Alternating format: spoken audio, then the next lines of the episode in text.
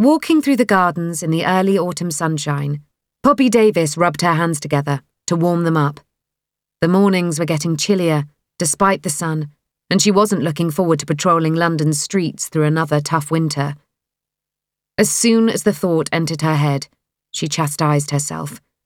Poppy's mind quickly became filled with images of brave British troops on the front line, suffering through icy cold conditions while fighting to stay alive and protect everyone at home, including herself.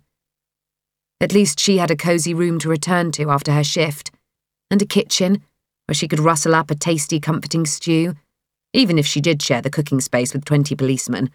Not that any of them ever seemed to bother making anything. Should we go and see if Sarah's around? Maggie asked as they approached the Foundling Hospital. Good idea, Poppy replied. They'll be doing breakfast for the little ones about now so she should be free to talk. The pair had just moved on a group of young boys they had caught throwing stones at cars, and Poppy quite fancied a hot cup of tea and the company of some well behaved children. Poppy had become firm friends with Maggie Smythe through their work for the Women's Police Service, or WPS, and they had been patrolling their Holborn patch together as a pair for the last six months.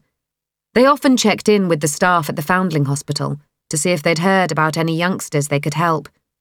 The home for abandoned children and babies was always over capacity, and it broke Poppy's heart to think of youngsters in need being turned away.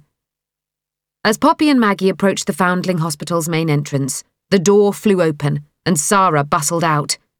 What's the rush? Maggie giggled as Sarah bounded past. She was so distracted that she hadn't even noticed the pair of them, despite their striking WPS uniforms, and riding style hats. Oh, goodness! Sarah cried as she spun around, flustered. She tucked her wayward blonde hair behind her ears and rubbed her right temple. I was just on my way to the police station. Well, here we are, Poppy smiled. How can we help? Yes, I couldn't remember when you were next on patrol, Sarah mused, rubbing her left temple. Why don't you give us the note? Poppy asked, with a friendly but firm tone gesturing at the scrap of paper crumpled up in Sarah's hand.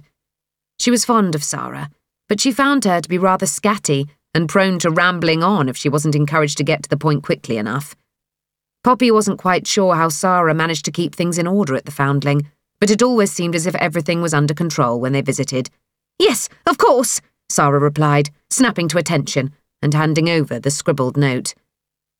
Baby left on doorstep. Is there space at Annie's? Let me know. Sarah. Their friend and colleague, Annie Beckett, had paused her life on the beat with them to focus on setting up a WPS baby home after discovering that she was pregnant last Christmas. She'd been almost six months gone when she'd realised she was in the family way.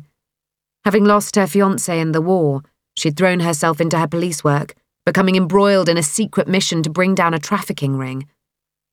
She'd been so caught up in exposing the culprits and their well known clients, as well as in her own grief, that she'd missed all the signs that she was pregnant with her late fiance's baby. Now her daughter, Charlotte, was six months old. A WPS benefactor named Lady Wright had allowed Annie to use her home in Hampstead to temporarily house vulnerable pregnant women and new mothers, as well as abandoned babies, until a permanent building could be found. But when Lady Wright had died unexpectedly a few months later, she had left her home to the WPS in her will, and Annie now had it up and running as a permanent retreat. With the Foundling Hospital frequently over capacity, it had been a relief for Poppy and Maggie to finally have a safe place to send vulnerable pregnant women, with nowhere else to go, as well as abandoned illegitimate babies they came across during their police work. When Poppy had been sent to join Annie and Maggie on their London beat for the WPS the previous May, the three of them had quickly bonded. Poppy had been worried at first. Both girls were in their early twenties, making them a good ten years younger than she was. Furthermore, she had replaced their colleague Irene Wilson, even moving into her old bedroom in their shared flat. It was immediately obvious to Poppy how close the three girls had been, before Irene had been transferred to a post in Grantham. They had even nicknamed themselves the Bobby Girls. Poppy had been anxious about fitting in with two women so much younger than herself, but they had welcomed her with open arms, and before she knew it, they had even started classing her as a fellow Bobby girl.